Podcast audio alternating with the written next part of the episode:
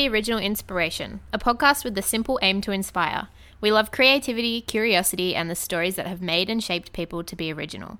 We recently opened up pre orders for our new hoodies. They're the perfect staple heading into spring and are a great thought and conversation starter. You can check them out on our Instagram and order one today via our website, theoriginalinspiration.com. Well, today you'll hear from one of my closest friends, Vanessa. One day in year 12, Ness decided she was going to become a police officer. From that day forward, she was so determined to reach her goal. After years of dedication, Ness is now a New South Wales police officer. So today you'll hear a little insight into that journey and her everyday life now, some fun stories, and some things that have challenged her. So, without further ado, let's get straight into it.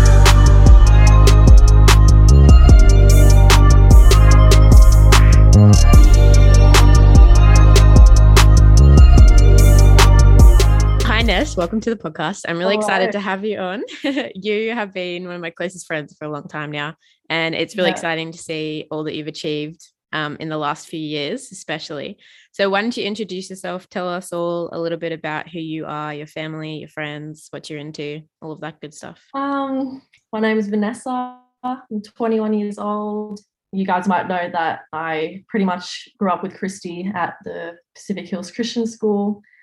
So, yeah, I'm a Hills girl, grew up here. But then after HSC, I moved up to the Central Coast um, with my parents because I wanted to get out of the busyness. So, lived near the beach for a couple of years. So, that was really nice. Um, and I'm engaged to my uh, fiance Nathan. It's been like six years now since we started dating. So That's crazy. yeah, um, we got to get married this time last week actually, but I had to postpone the wedding due to Okay. COVID. Yeah. Um, yeah, I live in Rouse Hill now in my own apartment, as you can see. I'm loving life, loving being independent. you Uh, have mum and dad and sister? Yeah, yeah, mom and dad, sister, older sister. She's um, six years older than me. She lives in America. She's doing her own thing there. So That's cool. Yeah, um, yeah, and Love see uh, you know, I just started a new job as a police Yeah. officer. Most of you probably already know.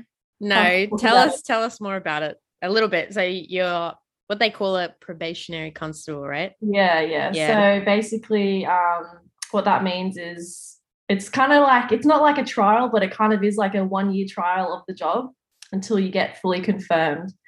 So during um, the period that you're a probationary constable, you're like constantly being assessed.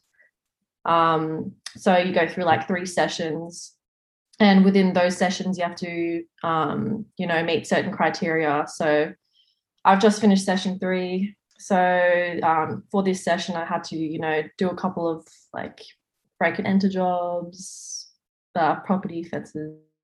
Yeah, basically, it's it's like an extra year of uni, but you're on the job. Working. Yeah. No, that's good. Love it.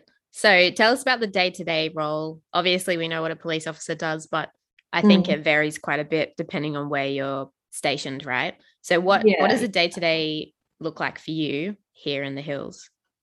Um, well, everyone always says that the hills is a lot more quiet than other stations, like in Western Sydney, for example.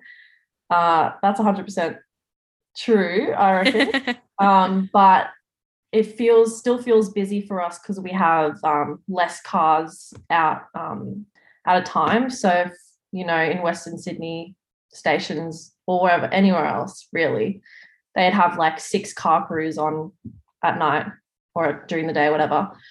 But for us, we only have two to three cars on. Um, so, so, you know, even though we have less jobs, we're still like, you know, cutting it fine with trying to get everything done because we don't have as, as many resources. yeah. Um, so yeah, day to day is kind of just it Busy. feels busy. Yeah. Going So- around to places and Yeah, sure yeah. everyone's safe. So all That's around good. the hills. So yeah, our our LGA is really big actually. So it actually I don't know if anyone knows, but the Hills LGA actually goes into like Carlingford and Oatlands a bit, which I didn't know before. I didn't even know Oatlands was a suburb. and that goes all the way up like to the border of the Hawkesbury. yeah. we have that's a massive area to cover compared to other districts. Yeah. And there's only one police station in our area as well. Yeah. So yeah, I think the closest one to us is probably Riverstone. Yeah. They they're in the Blacktown LGA. So Yeah. You know, if we away. need help, like we've got them as well. Or yeah, any surrounding stations. Hornsby too Yeah. pretty Yeah, yeah. for something. Yeah, the borders are weird. Like we cover Dural, but only part of Dural. yeah. Yeah, I don't know. And Ryde covers Cherry Cherrybrook and West Pennant Hills, but we also Oh. cover part of that as well. right. Yeah, Wow, that's confusing. really weird. Yeah. Well, why don't you tell us a little bit more about maybe one of the coolest jobs that you've been to? Obviously, something that you're actually legally allowed to say, so there won't be much detail. Yeah, but what's yeah. like the the coolest job you've been to, like the most exciting or the most fun?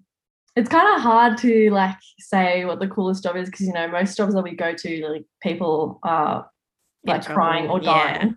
Yeah. Um, but I think maybe cool in the sense that I've, you know, there was a lot going on. I learned a lot. Um, probably house fire that I went to a couple weeks ago um, in Baulkham Hills. Um, basically, like at 12 um, a.m. at night, got called out to this massive house fire. Um, and like when we got there, it was just entirely up in flames. It was crazy. I've never seen anything like it before. Were you guys Uh, the first ones there? Yeah, we were the first ones there. Whoa. So you couldn't even do anything to like fix the fire or like no, we put were it just out. there. We was like, all right, well, the only thing we can really do right now is, um, you know, run to the neighbors and get everyone out, make sure everyone's out of the house that's on fire as well, obviously. But Yeah. obviously, we can't put ourselves in too much danger because, like, you know, the ha- entire house is on fire. So Yeah. do so much. So yeah, and we had to call out like um firefighters. Obviously, there was like six firefighter trucks there because of how Wow. big it was. Um, and just the amount of noise that came from like a house burning is crazy. Like it's just so loud, so much creaking, and like you know the electricity. That's like, interesting actually. Yeah, Yeah. I remember the because it was on the news too. So there was some footage on the news of that one. And yeah, the electricity like sparking. Um Yeah, once this that's true. Actually, I've never thought about the noise side of a house fire. Because Yeah, if you think of like a bonfire, a bonfire is pretty loud, like a huge fire. yeah, yeah, You make it a house that's on fire, that would be pretty loud. So yeah. no, that's interesting. And then by the end of it, when it was all extinguished, found out it was a hydro house. So you know, oh, of course. weed was everywhere, Yeah. and the entire house had been like converted into, yeah, Correct. a weed growing house. Wow. Basically, was crazy. And we went in, and um, there was still like a room full of weed left My gosh. that the fire didn't get to. So In Baulkham Hills. Anyways. so funny. I know you never expect it, but you know, it's Yeah. everywhere.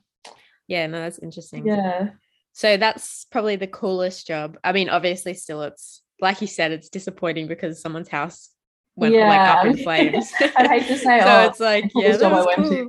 this, but Yeah, yeah. no, no, but taking from like your perspective, take out like the human part where like someone's Yeah. involved in getting hurt. What's been one of the most confronting or shocking jobs that you've been to? What's like probably Um, something maybe that most surprised you? You were genuinely surprised by it.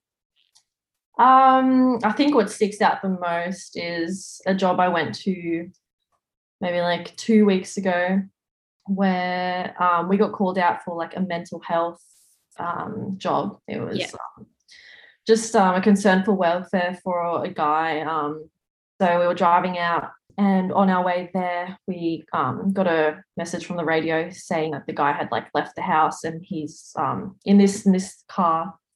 So I'm trying not to give too much detail. No, no, you're doing well. You're doing well. Yeah, so um, we basically had to keep a lookout for this car because he had just left the house, and you know Yeah. we have to see if he's okay. Um, and we managed to find the guy on our way to the original like place where they stated he was, and I was like, oh, that's him. Like, pull him over. We've got him. Um, so we pulled him over, and it was at the front of um, like a shopping um, Shopping complex, shopping center. Um, so you know, people were everywhere. So pulled him over, it was all fine. Um, but eventually it escalated to a police assault um, because um, his girlfriend came um, and yeah, it was Just got I aggravated. don't know, so it was just Yeah. crazy. It's just like Yeah. it went from a mental health job to all of a sudden us all getting assaulted. Um, but yeah, so Hornsby police came and like six of the Hills cars came, like a highway patrol car, a detective's car, um, and four. Cars and two cage trucks, two Oh my gosh. yeah, so we had to arrest um yeah, the girlfriend and the guy. Both of them. Yeah. Like, oh my god, it was a scene. I reckon Yeah. that was the most That's a lot of cop thing that cars. happened in this little town. Yeah. Um, there's so many people there recording. It was like so there was so much to take in because I had been in the job for like maybe three months at this point, and I hadn't ev- never experienced something like that. So I kind of was just like, oh, I don't know what to do here, but um, you know, I tried to like help out as much as I could. Um, There's so many people there, like cops there too. yeah, So you probably Yeah. felt like yeah, yeah, you were So many people. yeah. Yeah. that's so interesting. Definitely Wow. learned a lot from that. Yeah, for sure. That's an interesting one. Maybe what I'm I'm even curious to hear the answer to this. What's one of the most common calls that you get? What's like the most common thing? Obviously it would change in other Yeah. stations, but for you in the last 3 months, Yeah, what's been like the most common call? definitely the most common thing that we get every single shift without fail, especially in the hills, is domestic violence. Oh, so Oh, wow. unfortunately, um, the hills is probably one of the highest, like in the state for domestic violence, and I'm not really sure why that is. Um, Yeah. like you know other other regions probably have high rates of domestic violence as well but maybe like um, the demographic of people in our area are more likely to report Report that it. stuff Yeah. um, so we sense. hear about it more um, but yeah yeah domestic violence for sure Yeah, wow. So that's like um verbal and physical abuse. yeah or definitely a lot of verbal Yeah. um, but yeah we yeah we do get physical as well. Yeah. yeah Oh, that's interesting. So what generally happens when you're called to a domestic violence situation? What's the process? Obviously only what Yeah. you can legally share. yeah yeah what, no. what what kind of happens? Yeah, so we get called out to a domestic violence. Um, you know, there's different levels of severity. Obviously, if if it it's currently occurring, if physical harm is currently occurring or threats are being made, usually that's you know called for going there, lights and sirens. Basically, like that's really important. Yeah. Um, if it's basically just where um, someone's called up and said, "Oh, you know, um, with me and my husband have had a verbal argument today, blah blah blah. Um, I'm like scared for my safety. That's like you know not as high on the priority. It kind of just sounds like a verbal argument. So anyway, we figure out like what the level of severity is first, and then on our way there, um, the second officer who's not driving usually reads through like um the history of the couple or whoever's having the domestic because it's not just couples it's you know it can be kids with their like parents or even siblings. So domestic is just anyone who lives together really or has a domestic relationship but doesn't live together. Yeah. so yeah um just prepare yourself before you get there really to you know take in the whole situation. Yeah. um yeah and then you know when we get there obviously um separate the victim and the perpetrator the offender whatever um immediately try and get both sides of the story um and depending on the outcome or like yeah what's got what happened um we'd probably arrest the um, offender take him back to the station and apply for an apprehended domestic violence order if there isn't already one which basically um, just protects the the victim. Um, yeah, so that can get a bit messy because um, some orders require the um, offender to not be able to come to their house anymore. Yeah. So like Um, an AVO. Yeah, yeah, apprehended violence order. Yeah. Same Yeah. I know everyone everyone always hears the acronym, but you don't actually know what the acronym stands for. Yeah, no. Like, yeah. oh, we had to take out an AVO, but I'm like, I couldn't tell you what the heck yeah. AVO meant. yeah, now. so there's also um, PVO, personal okay. violence order. So that's like um, like a non-domestic um, apprehended violence order. So I right. could take out an, a PVO on like a random person who I think is like stalking me or whatever. Right, gotcha. Um, yeah. Oh, that's interesting. Well, maybe to wrap it up, what's one thing that you would say to anyone listening who's looking to pursue a career as a police officer? Um, just go for it. If you if you're thinking about it, you know, the process it's a long process, but it's very like rewarding, I reckon. Like it only took me a day to think about joining the police for me to go, okay, right, I'm doing this. And you know, it's been the best journey ever. Yeah. Um, just yeah, the police academy is really, really fun. Um, and it the job is really rewarding like you're helping the community on the day-to-day basis like in a very active way like yeah yeah just do it it's it's a really fun experience what were some things you had to consider because i know i wouldn't cope being a cop like did like obviously fitness is one thing you're always on your feet but yeah, then yeah. also like mental toughness probably or oh definitely i have to i have to consider whether i'd be mentally like tough enough to or resilient enough to be able to um you know see bad things on a day-to-day basis yeah. like you know I've, I've been to a couple of like deceased jobs now and I've, oh, I've never prior to the job i've never seen like a dead body before but i knew before joining that i could cope with that um, I don't know. It's just, I, I, think it's just something that people just know if you can cope with. But obviously, yeah. you know, you not everyone is resilient to everything. Like I'm obviously not going to deal with certain things as good as other things. Um, and definitely fitness wise, yeah, it's definitely draining on your body doing shift work. So yeah, keeping fit is really, really important, especially before joining the academy. Like, um, very yeah, you were so you were so fit. Well, yeah, I say was so yeah. fit. You were so fit. You're yeah. still very fit, but yeah, just before the academy, you were probably at the peak yeah. of your fitness, right? Yeah, definitely. Like at the moment, oh, lockdown's not making it easy either. I can't go to the no. gym, but like the it's so hard to stay motivated after, like especially during like your work block. You're just yeah, like, you're working twelve hours a day for four days. You're not gonna want to go to the gym after work or before work. You yeah. just don't have the time for it. And then yeah. when you're off, like you're still recovering for like the first day or two. So you're, you know, it's going to be so hard to get into the fitness, but you kind of just have to do it because next thing you know, you're in your next work block again, can't work out again. Oh, you actually gain weight so quickly.